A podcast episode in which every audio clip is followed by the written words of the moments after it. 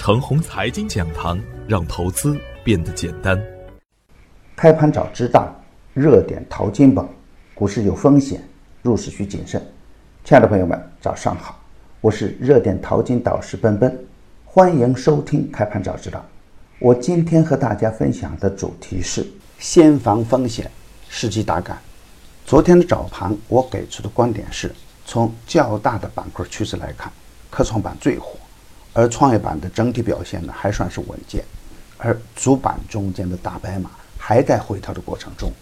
当前安全边际最高的总体还是创业板，但是呢，如果金融不行动，冲关就很难。所以啊，我会反复的提醒，关注大金融和科创板的表现。如果大金融稳定，科创板短线回调，那么超跌反弹可能马上就会来到我们面前。从五月六日的大跳水开始。市场已经走过了近三个月的时间，而在过去的三个月中间呢，空间已经四次冲击二八零四到二八三八的大缺口，而每一次的下跌都不例外，是机会而不是风险。二八零四啊到二八三八是多头失守的底线，所以啊，我会反复的提醒 A 股总体下方空间有限，震荡上行还是大概率事件。而昨天实盘的表现是呢，由于早盘人民币快速跳水破七。大盘跳空低开十三个点，当指数再次来到二八三八点的时候，多方资金迅速的反扑，最高冲到二八六三点，比我预设的平衡位低四个点，量价关系显示为弱势。我之前说过，A 股当前的状态啊，与人民币的关联性很高，在过去相当长的时间内，基本与人民币的走势一致。当人民币下跌的时候，沪指通常都是下跌的。而人民币稳定的时候呢，A 股也是健康的。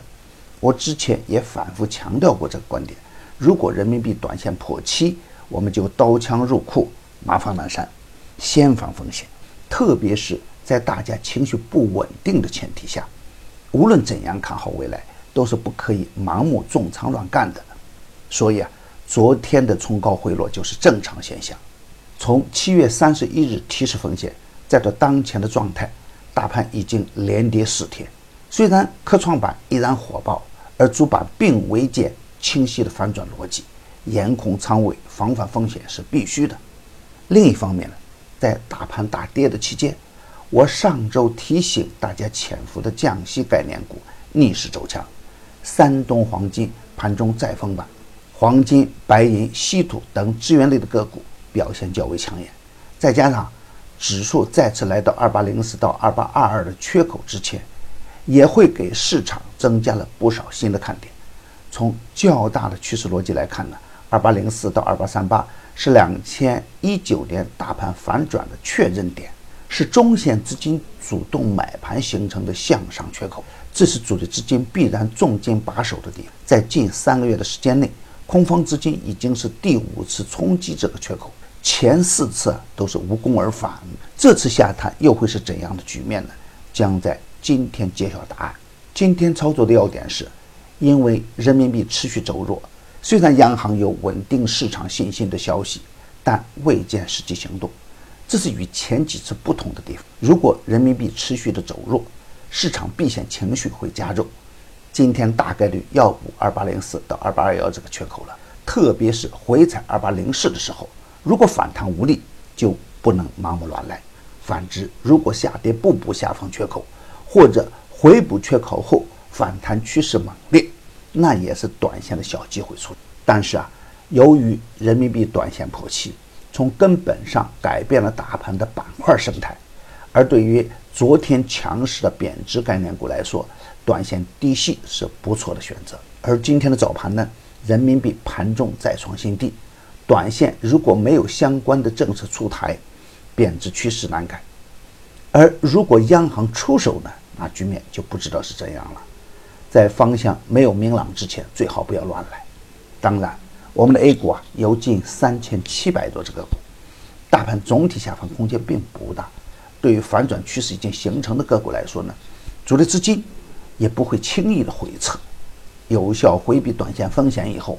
赚钱的效应也会出来，不过这需要有精选个股的能力。有一个原则必须重申：二十天均线是生命线，如果个股短线跌破二十天均线而反弹无力的时候，最好采用空仓对待。而底部刚刚突破三十天均线的个股呢，回调又是关注点。